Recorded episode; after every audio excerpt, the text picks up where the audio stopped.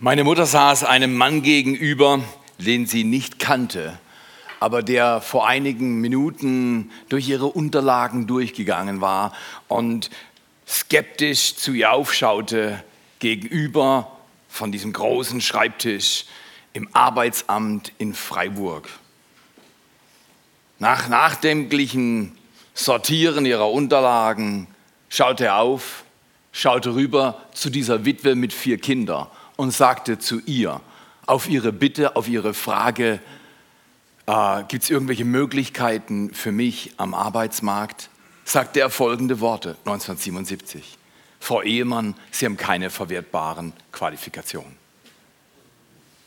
Was macht eine Witwe? Was macht eine Frau mit begrenzten Fähigkeiten? Was macht eine Frau, wenn sie einem Mann gegenüber sitzt, in einem Amt, das scheinbar mächtig ist, das Geld verteilt? Was macht eine Frau, wenn sie hört, mit dir ist nichts mehr los? Äußerlich stecken wir es weg, richtig? Hast du auch schon gemacht, oder? Du, hast, du steckst die Dinge weg, die unangenehm sind. Ich stecke sie auch weg. Wir verdrängen sie. Das Dumme ist, alles, was verdrängt wird, kommt wieder vor. Es kommt wieder hoch. Äh, es kommt wieder zurück. Wir können, der Mensch kann nichts verdrängen, was er nicht irgendwann wieder sehen wird, meistens zu den unangenehmsten Augenblicken. Der Mann scha schaute auf zu ihr und sagte, Sie haben keine verwertbaren Qualifikationen. Man fühlt sich unfähig, richtig oder falsch? Wenn du mitten im Leben angekommen bist, wo die anderen brummen, boomen und alles haben, schon so viel Geld zurückgelegt haben, dass sie gar nicht mehr arbeiten brauchen und du noch kein Geld hast, und du hörst jetzt, du hast keine verwertbaren Fähigkeiten, dann fühlt man sich unfähig. Dann fühlst du dich wertlos. Dann fühlst du dich unbrauchbar. Dann bist du frustriert. Dann willst du weglaufen. Wer von uns wollte nicht schon mal weglaufen, weil andere uns verletzt haben, weil Menschen nicht getan haben, was sie versprochen haben, weil wir selber den hunderttausendsten gleichen Fehler gemacht haben und innerlich aufgeben, daran zu glauben, dass Gott hier doch noch eingreift und sich Dinge ändern. Wir alle kennen das und ich will das heute Morgen mal nennen in dieser Serie Unfähig, wie Gott zerbrochene Menschen für Großartiges braucht. Wir wollen das nennen schwach und stark. Ich mag stark sein. Ich hasse Schwäche. Ich war äh, im Urlaub und ich habe eine Routine. Meine Frau und ich haben ein Agreement.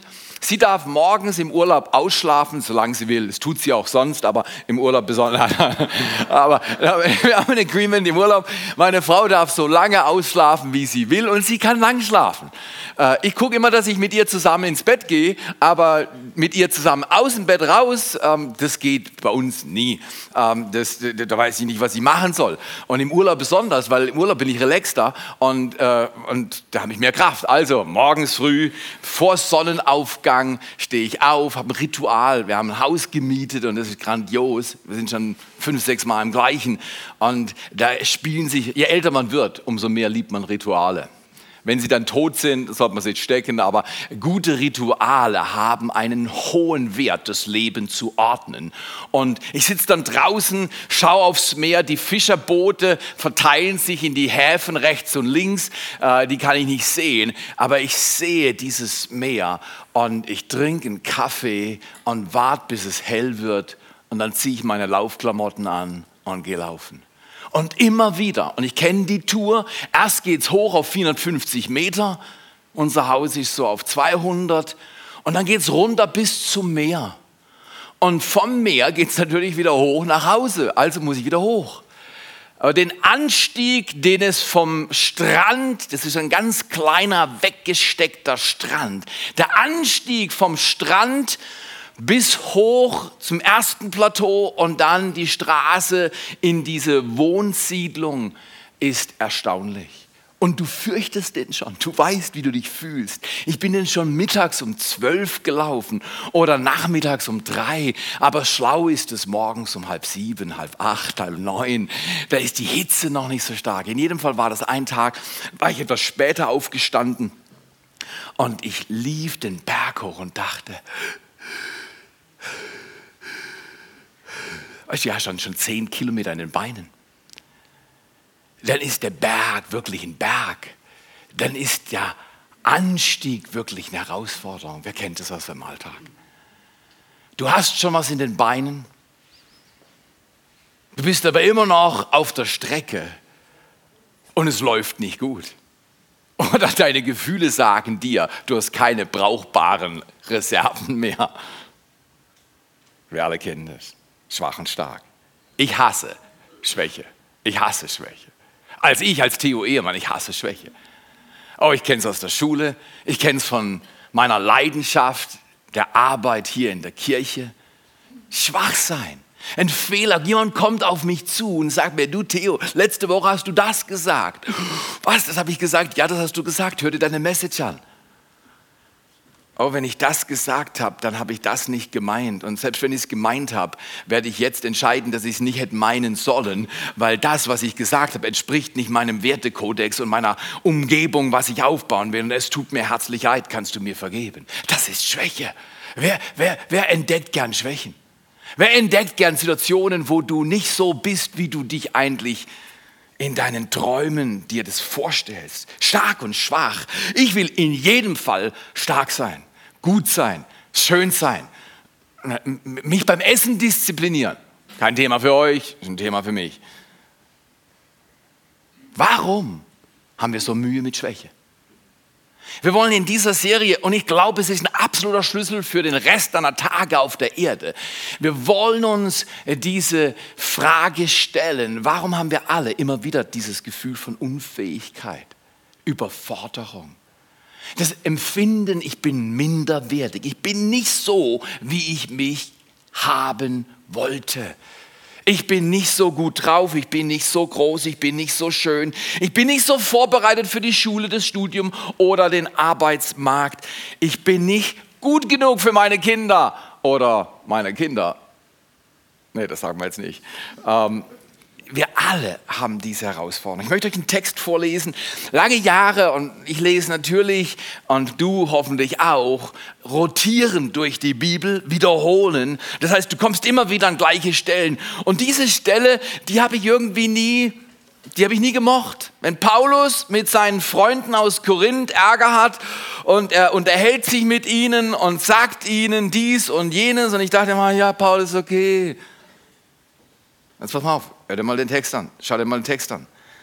Paulus, der reife Apostel, Paulus, der Mann, der für uns, von unserer Sicht aus gesehen, die letzten 20 Jahrhunderte der wirksamste Prediger war, 23 Prozent des Neuen Testamentes geschrieben hat.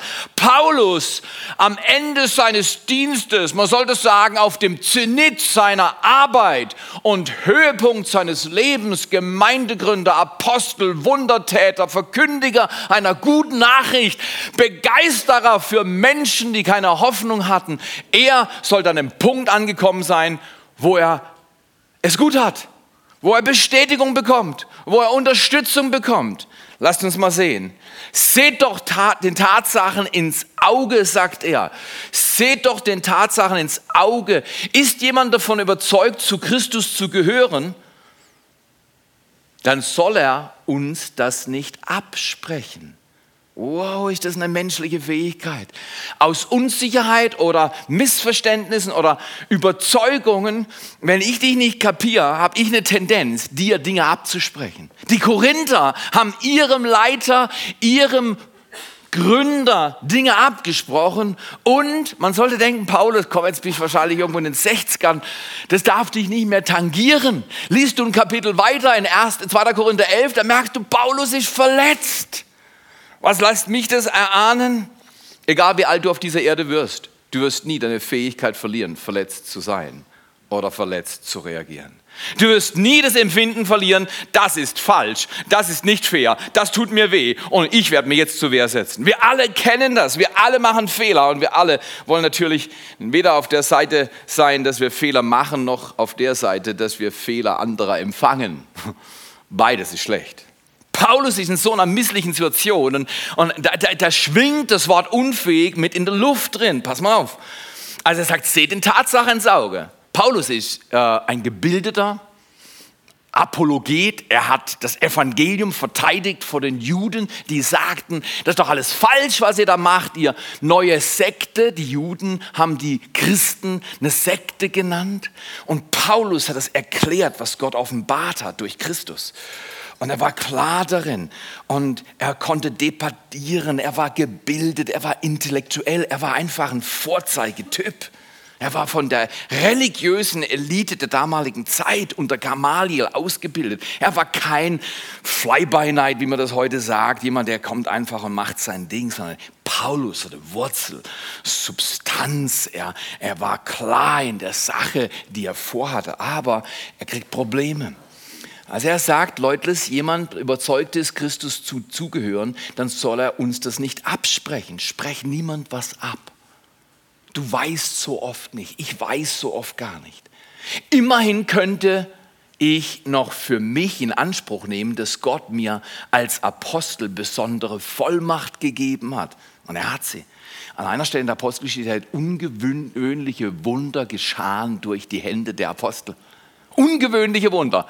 Also ich bin schon dankbar, wenn Wunder geschehen, wenn ich bete, richtig. Aber ungewöhnliche Wunder scheint nochmal eine Liga zu sein, die nochmal schwerer verstehbar ist. Paulus hat ungewöhnliche Wunder erlebt, vollbracht. Durch seine Hände, durch sein Gebet, durch sein Leben wurde Erstaunliches auf die Beine gestellt. Jetzt sagt er, immerhin könnte ich das in Anspruch nehmen, dass Gott mir als Apostel besondere Vollmacht gegeben hat, damit würde ich nicht einmal übertreiben. Oder das, das steht mir zu. Doch pass mal auf. Doch mein Auftrag ist, euch zu helfen, nicht euch zu schaden. Your success is my mission, hat mal jemand gesagt. Oder dein Erfolg ist meine Mission. Paulus selbst in der Situation, wo er so verletzt war, hat das nicht vergessen. Es geht um die anderen. Ich will sie fördern. Es geht nicht um meine Rechtfertigung. Jetzt fährt er fort. 1. Korinther 10, Vers 7 bis 12 lesen wir. Ihr sollt aber nicht denken, ich wollte euch mit meinen Briefen einschüchtern. Das könnte man fast annehmen, wenn ihr sagt, das pass mal auf, das haben die Korinther bei ihren geistlichen Vater, Leiter und äh, Pastor, Priester, Apostel, Evangelist gesagt. Das haben sie gesagt über den Mann, der sie geistlich hervorgebracht hat. In seinen Briefen gebraucht er große Worte, doch bei uns ist er ängstlich und zaghaft. Ich habe in einem äh, Nachschlagewerk nachgeschaut und eine Art, wie das jemand übersetzt hat, ist, bei uns ist dann Stümper. Seine Worte in den Briefen großspurig, aber wenn er kommt, ist dann Stümper. Sag mal höflich, dreh mich zum Nachbarn und sage höflich, der ist höflich. Die sind höflich mit Paulus. Stümper, tolles Wort, kennt ihr das überhaupt? Das ist nicht so gebräuchlich. Stümper, Loser, Schwachkopf, Wahnsinn.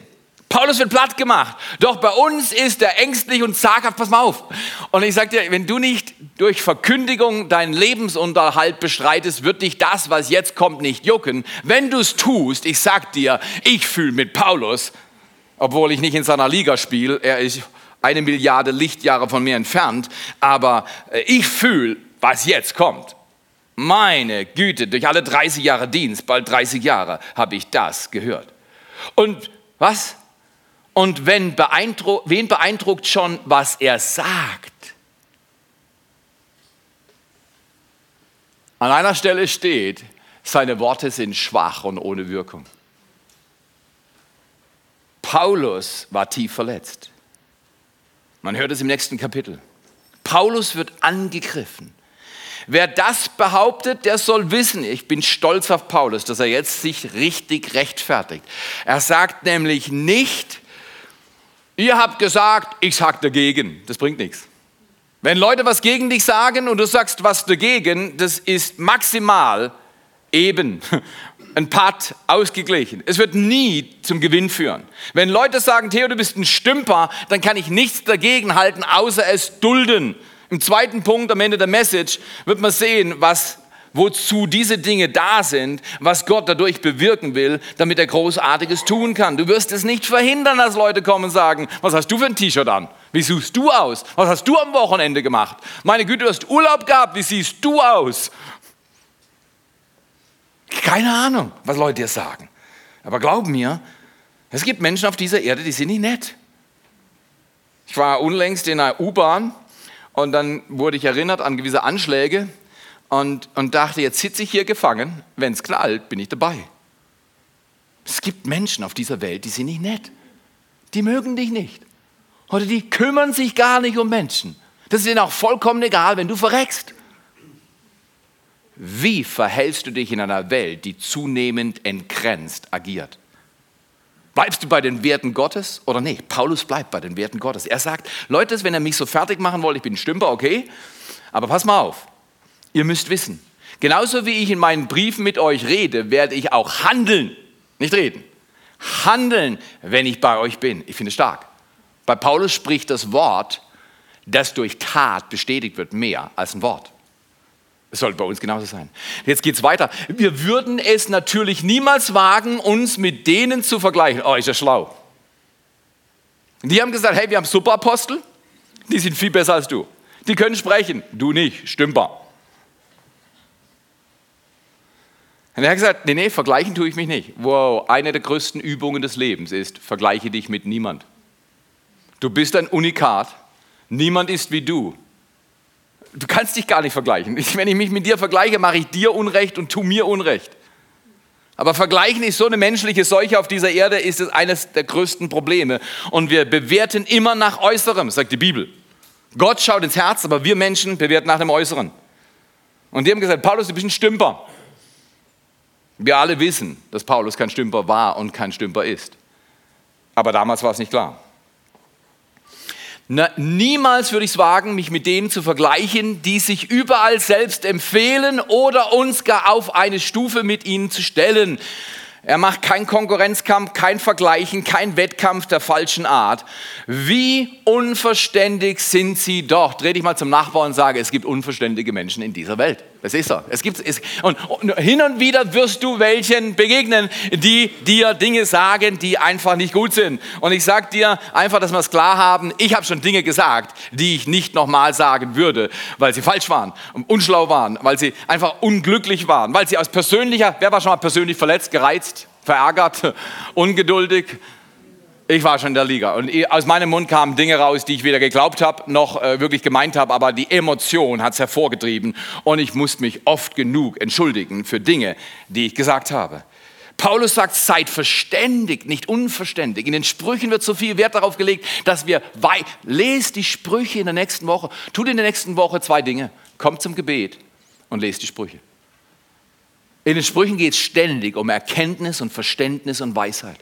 Nehmt euch nächste Woche drei Stunden, kommt zu mindestens zwei, drei oder allen Meetings. Guck mal hier, wir wollen darum ringen, dass die Zeit, die wir auf Erden haben, nicht umsonst vorbeigeht.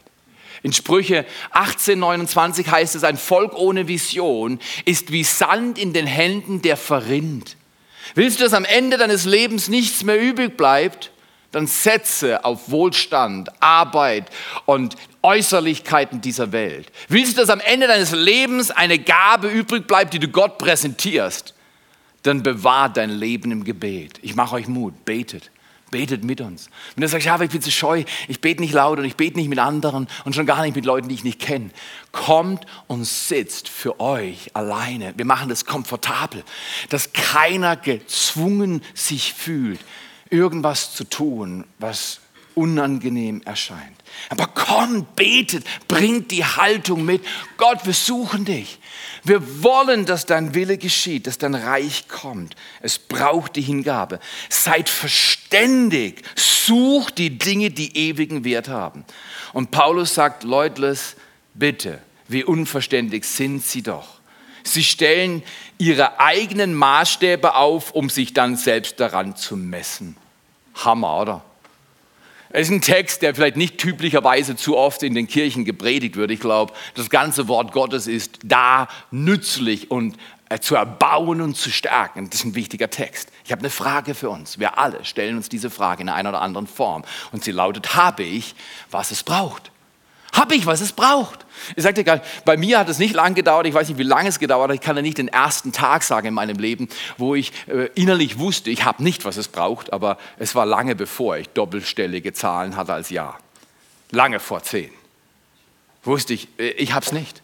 Wenn du mich gefragt hättest, hätte ich gesagt, ich hab's nicht, mir fehlt's. Die hat's. Und natürlich siehst du es nicht. Sie hat's so fett und dick, sie ist so gut gesegnet, ihre Kiste ist voll, meine ist leer. Sie hat's, ich hab's nicht. Er hat's, natürlich. Das kannst du sehen. Er hat's, aber ich nicht. Ich hab nicht, was es braucht. Oder andere sagen, bin ich gut genug? Bin ich gut genug? Ich weiß nicht, warum ich so gerne laufe. Es gibt viele Gründe. Einer davon, also ich laufe gerne. Laufen bewirkt für meinen, Laufen und Beten bewirkt für meinen Geist erstaunliche Dinge. Wenn ich laufe, bete ich, gehe mit dem Heiligen Geist durch mein Leben und öffne mein Leben für ihn. Und da kommen die erstaunlichsten und die schwierigsten Augenblicke in mein Leben. Kannst du das verstehen? die ganze Infragestellung, die Unsicherheit, die Fehler, dann gebe ich ihm, was in meinem Leben nicht stimmt. Und ich empfange Vergebung, wo Vergebung nötig ist. Ich sortiere mein Leben beim Laufen. Langsam laufen, nicht leistungsorientiert laufen, sondern mit offenem Herz Gott suchend. Und ich liebe Natur. Ich liebe Natur. Aber ich sage dir so oft, spüre ich in meinem Leben, ich bin nicht gut genug. Oder ich weiß nicht, wie du es formulieren willst, ich bin nicht groß genug, ich bin nicht reich genug, ich bin nicht begabt genug, ich bin nicht diszipliniert genug. Wer den hier? Okay, lasst uns mal einen Kerngedanken anschauen, der so wichtig ist für diese Serie. Da heißt es, Gott liebt dich nicht trotz, und es wird, wir glauben manchmal, er liebt mich halt trotz meiner Schwächen. Nee, Lass uns mal mit auf eins, zwei, drei miteinander aussprechen. Gott liebt dich nicht trotz, sondern wegen deiner Schwächen. Das ist ganz schwer verstehbar, weil wir würden sogar eine Zeit lang theologisch argumentieren, das ist gar nicht richtig, aber das ist haltbar, weil Paulus ist der Cheftheologe, der diesen Satz letztlich offeriert und sagt, so ist es. Wenn Gott dich trotz deiner Schwächen liebt, dann heißt es im Prinzip, Christian, ja, du Stümper. Aber weil ich halt großzügig bin, liebe ich dich trotzdem. Was für ein Gefühl hast du bei dieser Vor war nicht, war nichts her. Aber was würde, wenn du den größtmöglichen Fehler, den du nicht machen wirst, aber angenommen, du machst ihn, nur, nur mental, und deine Frau sieht dich dabei, und sie kommt zu dir und legt ihren Arm um dich, schaut dich an und sagt, weißt du, ich liebe dich nicht trotz deiner Schwächen, ich liebe dich wegen deiner Schwächen. Wir gehen miteinander vorwärts. Christian, was fühlst du jetzt? So ist das. Wie oft wurden wir allein gelassen, wie, wie die Leinwand jetzt. Nichts mehr zu sehen. Ja, ja, ich weiß, ich weiß, ich weiß, ich weiß, ich weiß. Die Kamera ist beweglich, natürlich. Aber für einen kurzen Augenblick war nichts mehr zu sehen. Wie oft fühlst du dich, dass in deinem lieben Leben niemand mehr zu sehen ist, der dich unterstützt, der dich fördert, der dich liebt, der zu dir steht und du fühlst dich einfach nur alleine und dann kommt noch irgend so ein frommer Heini oder eine Heinine, äh, wie immer sie auch heißen mag und, und die kommt und sagt, ich liebe dich halt trotz deiner Schwächen. Das hilft dir nicht, richtig? Da ist immer noch Ablehnung drin. Da ist immer noch, du, bist nicht gut genug drin. Keiner will trotz seiner Schwächen geliebt werden. Besser als gar nicht, aber das ist nicht das Ziel der Übung. Das Ziel ist, du willst wegen deiner Schwächen geliebt werden. Ich sage nicht wegen deiner Sünde. Bitte keine Sorge, Theologie ist glasklar. Sünde ist Sünde und muss ans Kreuz, braucht Vergebung, braucht Reinigung. Das ist überhaupt keine Frage. Sünde ist Sünde. Klär für dich selber, wo ist Sünde, wo ist Schwäche. Zum Beispiel, ich bin leicht ungeduldig. Nicht alle Ungeduld ist Sünde. Ich bin mal ungeduldig mit mir selber. Wenn ich den Berg nicht schnell genug hochkomme, bin ich ungeduldig. Was ist mit dir los? Gib Gas, Theo. Was? Irgendjemand hat mal gesagt in den 90er Jahren, quäl dich, du Schwein. Zum Radfahrer. Aber und dann bin ich ungeduldig mit mir. Oder ich habe schon die Tür zugemacht von meinem Auto und äh, äh, habe mir dabei den Finger selber eingeklemmt. Also wie blöd muss man sein? Es war jetzt keine Sünde, dass ich mir den Finger eingeklemmt habe mit der Tür meines Autos, aber es war dumm. Oder in Valencia, wir waren in Valencia, keine Ahnung, Valencia, äh, wir, waren, wir, waren, wir waren in Spanien und wie seit 20 Jahren sind wir in Spanien im Urlaub. Wir sind langweilige Typen, wir haben keine Ahnung, wo man hingeht, also gehen wir nach Spanien. Nein, aber in Valencia, äh, da waren wir wunderbar shoppen, meine Frau liebt das und, und, äh, und ich mache mit und ich kann es gut. Und dann haben wir schön gegessen und ich bin Spießer. Das heißt, ich schaue, dass die Rechnung am Ende vom Essen klein ist. Und meine Frau hat mich oft bekehrt und mittlerweile ist sie größer. Ich sage nicht groß, aber größer. Und, und wir waren gut essen und haben es genossen und großartig Trinkgeld gegeben und haben es genossen. Und die Person hat es verdient. Und dann sind wir heimgelaufen. Hand in Hand, Arm in Arm. Ich habe meiner Frau die Handtasche und die Jacke getragen, alles. Und die Königin ist neben mir hergelaufen. Und es war einfach fantastisch. Wir haben gesagt, wir gehen zum Auto. Ich habe mein Auto genau da geparkt, wo es offensichtlich war und, und nicht dunkel und voller Straßenlicht. Und, und im Auto, und dann, dann weißt du, es ist immer so ein bisschen, wenn du in der fremden Umgebung bist, dann kommst du zurück zu deinem Auto nach fünf Stunden. Und dann ist immer so ein kleiner Augenblick, hey, ist noch da. Ist noch da, Kuckuck. Und Auto war noch da und ich war entspannt. Und ich gehe mal knick, klick, knick, knick, klick und mache meiner Frau die Tür auf. Niemand war dabei. Niemand hat geschaut. Ich mache nicht die Tür auf, wenn du schaust. Ich mache die Tür auf, was gut ist. Bedien Leute. Ich mache die Tür auf und ich habe einen Schock. Tausende Splitter sind überall im Innenbereich des Autos. Aber das habe ich nicht gesehen von außen, weil auf der anderen Seite wurde die Scheibe eingeschlagen. Und dann habe ich äh, die Glasscherben natürlich zusammen mit der Polizei versucht zu organisieren und was weiß ich, ist ja nicht so tragisch, weil das Auto ist ja noch da, noch eine Scheibe.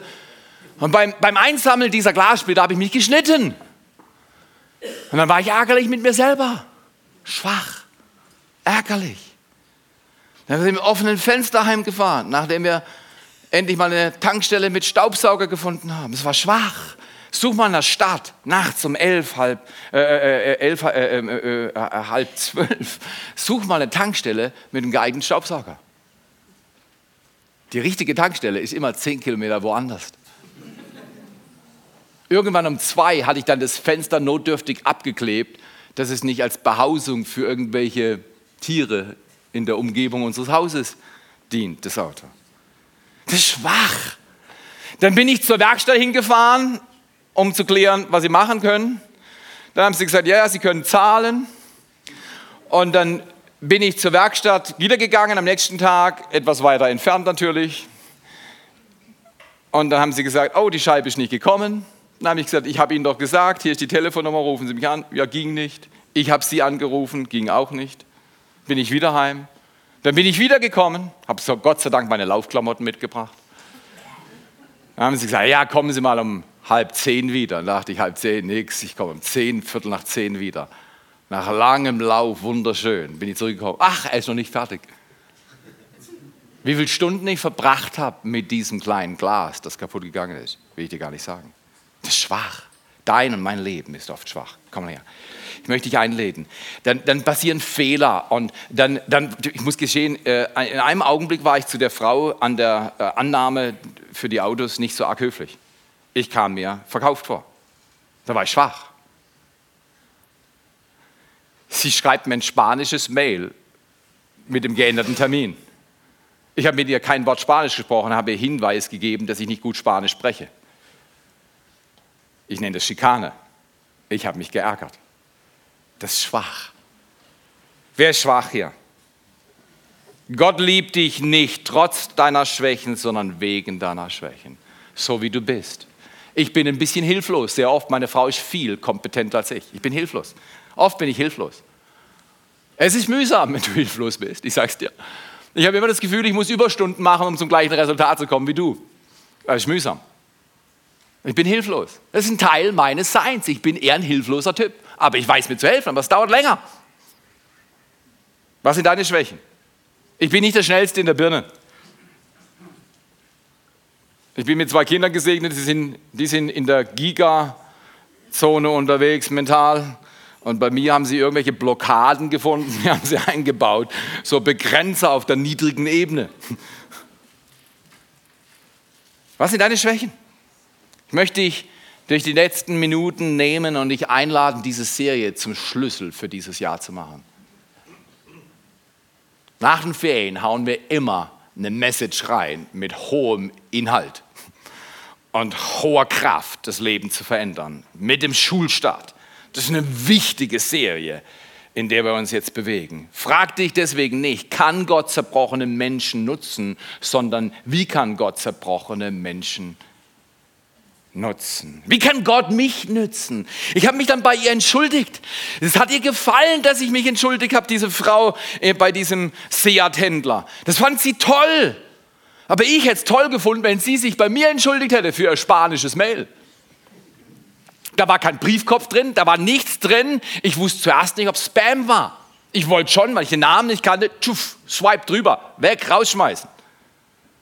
Ich hätte eine Entschuldigung erwartet. Sie haben mich kommen lassen, mich nicht informiert, das war die Zeit nicht eingehalten worden, die sie gesagt haben und so weiter. Das war schwach für mich. Ich habe mich falsch verhalten, jetzt nicht schlimm, ich habe keinen roten Kopf gekriegt und habe laut geschrien, habe ich nicht gemacht, aber du hast gemerkt, ich bin nicht lustig. Ich habe eine Art, das Menschen zu zeigen, wenn ich nicht lustig bin. Die verstehen das, obwohl ich nichts Falsches sage. Aber mein Herz war falsch. Deins manchmal auch. Gott nützt dich nicht trotz, sondern wegen deiner Schwächen. Und er nützt zerbrochene Menschen, damit Gott deine Schwächen nutzen kann, muss, und das ist so wichtig, musst du sie ihm anvertrauen und nicht vor ihm und anderen verbergen. Frag mal Jona, wie das ist, wenn man Zeugs versteckt. Sich selbst versteckt, Tatsachen versteckt, Umstände verschleiert, das Äußere, das Äußere. Vertrau Gott deine Schwäche an. Ich war dann dort im Wartezimmer, so hat sich angefühlt, von dieser äh, Arztreparaturstätte für gebrochene Autos, die zur Heilung abgeliefert wurden. Und ich blätterte durch manche der äh, Magazine, die sie hatten, so mit Gummi bestückten Blechteilen. Und irgendwann war es mir zu langweilig. Und da dachte ich, Jesus, hier sitze ich, bestellt und nicht abgeholt. Es ist unangenehm. Ich hasse es, schwach zu sein. Und ich habe mich entschieden, an diesem Vormittag zu sagen, okay, Jesus, dann dulde ich die Schwäche. Ich nehme das so an. Ich habe es nicht gewählt. Ich hab, wollte nicht, dass mir jemand die Scheibe einschlägt. Ich wollte nicht, dass wir evakuieren. Wir wurden das erste Mal in unserem Leben evakuiert. Unsere Siedlung hat gebrannt. Ihr habt es in den Nachrichten gesehen. Und ich habe zu meiner Frau gesagt, Schatz, ist noch weit genug weg, ich glaube, mein Arsch brennt noch nicht. Und, und dann hat sie gesagt, nein, äh, ich will hier nicht bleiben. Dann habe ich ein paar Hotels gegoogelt, waren alle zu teuer, kurzfristig. Und dann fiel mir was Besseres ein. Dann habe ich eine Frau angerufen, die uns dieses Haus vermittelt. Und die hat uns sogar ein Haus mit Pool in der gleichen Nacht, zwei Stunden später, zur Verfügung gestellt. Vorher kein Pool, jetzt Pool. Vor Feuer, jetzt coole Drinks. Aber schwach. Ich bin dann zum Feuer hingejoggt, habe Leuten zugeschaut, die Angst hatten, weil die Flammen waren in Meter Entfernung zu ihrem Besitz und Eigentum wie sie sich fühlen. Die eine Frau hatte Tränen in den Augen und es war, du merktest, da war so ein bisschen Chaos in der Luft. Kein blauer Himmel mehr gesehen, weil alles voller Rauch war. Tagelang hat es gebrannt. Wir verbergen unsere Schwächen gerne. Ich verberge meine Schwächen gern. Weißt du was, ich habe mal gesagt, ich will 90 Kilo werden. Aber eigentlich habe ich gesagt, Hochzeitsgewicht 88. Aber ich habe mich damals nicht getraut zu sagen, ich werde das 88 wiegen. Weißt du, was ich meine? Ich habe gesagt 88 plus 2. Für die 9er Zone hatte ich Glauben, für die 8er Zone kein. Das ist schwach. Was, Theo, du hast nicht so viel Disziplin, dass du sagst, das erreiche ich, das schaffe ich. Nee, als ich damals 108 Kilo war, habe ich gesagt, wow, das ist unerreichbare Liga. Wer von uns traut sich manches nicht zu? Wer von uns, wenn er das Wort Gottes liest, sagt, oh, das ist schön, aber das erreiche ich nie? Wer von uns ist so oft eingeschüchtert, überfordert und das Gefühl der Unfähigkeit schwirrt um unsere Birne rum? Dann beschäftige dich nicht mit Äußerlichkeiten, sondern geh mit Gott vorwärts. Wahre Zuversicht und das Empfinden, ich habe, was es braucht, kommt von dem Wissen. Ich gehöre dazu und bin angenommen, wie ich bin. Bin angenommen, wie ich bin. Heute Morgen empfange das Gefühl, du gehörst dazu, nicht weil du gut bist, sondern du gehörst dazu, weil du dazu gehörst. Einfach so. Bei Gott musst du nichts tun, um dazu zu gehören, sondern du darfst dich öffnen. Du darfst Jesus in dein Herz aufnehmen und du darfst dich ihm hingeben, aber du musst nichts tun. Dieses Gefühl, ich gehöre nicht dazu, ist eins der schlimmsten, die ein Mensch haben kann. Richtig? Das Ich bin unfähig, untauglich, unbrauchbar, unsicher, unqualifiziert, muss berührt werden von diesem Satz aus 2. Korinther 12, Vers 9. Meine Gnade ist für dich. Meine Gnade ist genug für dich. Denn meine Kraft kommt in Schwachheit zur Veränderung. Ich hätte geschrieben, meine Gnade ist genug für dich, Theo. Oder wie immer ich es geschrieben hätte. Denn meine Kraft kommt dann zustande, wenn du dich anstrengst. Paulus sagt, nein, nein, nein, nein, das System Christi ist anders. Er nimmt die Schwachen und bringt seine Kraft in ihnen zur Vollendung. Durch Schwäche wird Stärke freigesetzt. Durch Schwäche wird Stärke freigesetzt. Das ist ein Prinzip, das wir nicht verstehen. Wenn wir nochmal klicken, durch Schwäche wird Stärke freigesetzt. Das ist unglaublich wichtig. Diese Serie wird dein Leben verändern, wenn du dich dafür öffnest. Ich bin dann die nächsten Male den Berg hochgejoggt, da die, vom Strand hoch und das ist, morgens ganz alleine, ganz wenige Leute kommen mir da entgegen äh, und äh, da kam einer entgegen, topfit, braun gebrannt, nur mit dem Höschen an und seinem Rucksack seitlich über die Schulter kam er da runter und du, du siehst, er ist topfit. Er ist topfit. Und er grüßt mich äh, weißt du, er hat wieder. Ich sah nicht aus wie Adonis oder irgend sowas, ja. Aber. Und er grüßt mich und er legt besonderen Wert, mir seine Wertschätzung und Annahme und Bewunderung zum Ausdruck zu bringen. Ich bin danach viel leichter hochgelaufen. Ich habe mich schwach gefühlt, aber er hat mir gesagt, du bist stark. Wie wäre das, wenn Gott heute zu dir sagt, du fühlst dich schwach in diesem und jenem und diesem und jenem Punkt, an dieser Stelle gefühlsmäßig. Andere haben dir das gesagt. Du fühlst dich schwach. Ich liebe dich übrigens nicht trotz deiner Schwächen, sondern wegen deiner Schwächen. Und jetzt schau mal an, nimm dir ein bisschen Zeit. Die Message ist ab heute Nachmittag im Internet, spätestens morgen früh und auch das Outline. Und geh mal durch diese drei Gedanken. Gib Gott deine Schwäche. Gib Gott deine Schwäche. Gib Gott deine Ungeduld. Gib Gott dein Hadern. Gib Gott deine Fehler. Gib Gott die Dinge in deiner Persönlichkeit, die du anders ausgesucht hättest, deine Herkunftsgeschichte mit deinen Eltern anders gewählt hättest. Gib Gott all das, was schwach ist.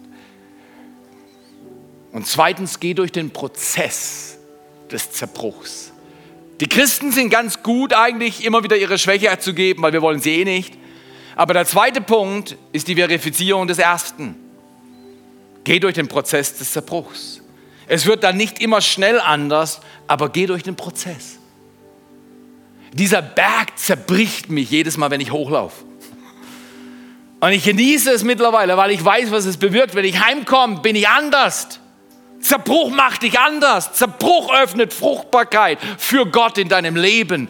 Aber wenn du nicht bereit bist, dich hinzugeben und zerbrochen zu werden, wird das Öl des Heiligen Geistes nie aus deinem Leben hervorkommen. Und drittens und letztens, wenn du das hingibst, was du denkst zu schwach ist, und wenn du durch den Prozess des Zerbruchs gehst, dann erlebe, wie aus deiner Schwäche ein Geschenk für andere wird. Oh, ist das stark. Nie fühlst du dich besser. Nie ist besser in deinem Leben, als wenn du dein Leben verwendest als Geschenk für andere. Lass dein Leben als Geschenk für andere verwendet werden. Und ich frage dich, welche Schwäche willst du neu annehmen?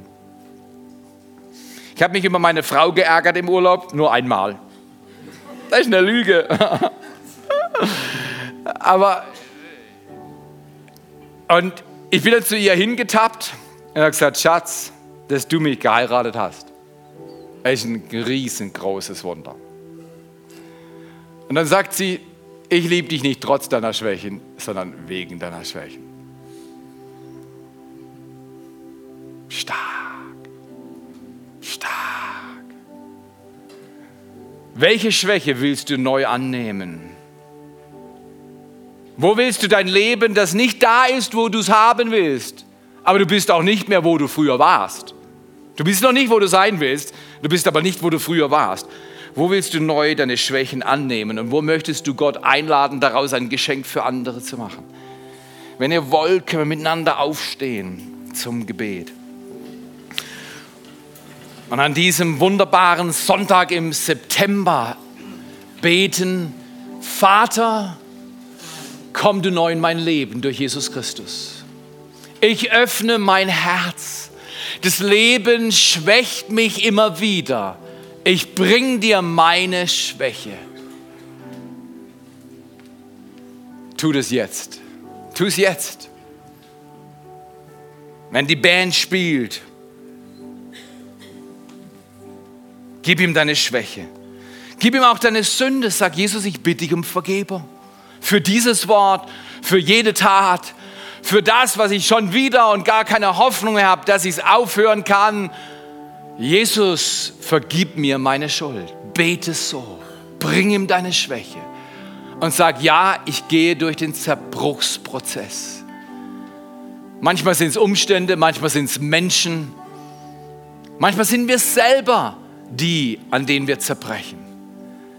Aber wenn wir nicht zerbrochen sind, kann Gott uns nicht nutzen. Und er will Großartiges in diesem Herbst durch dich durch dein Leben, durch dein Gebet, durch die nächste Woche, durch die kleinen Gruppen, durch das Dream Team. Er will Großartiges tun. Empfang's jetzt. Entschließ dich jetzt aus der Komfortzone zu gehen und zu sagen, Herr, mit dir laufe ich genau da, wo du mich haben willst. Meine Begrenzung hindert nie meine Bestimmung. Du nimmst sogar meine Begrenzungen und öffnest daraus Wege für meine Bestimmung in Jesus. Wer das will, der empfange das. Empfange das von ihm. Wir würden so oft andere Rahmenbedingungen wählen und Gott sagt, nein, so wie es jetzt ist, ist es. Geh mit mir durch diesen Prozess. Ich mache was Großartiges draus.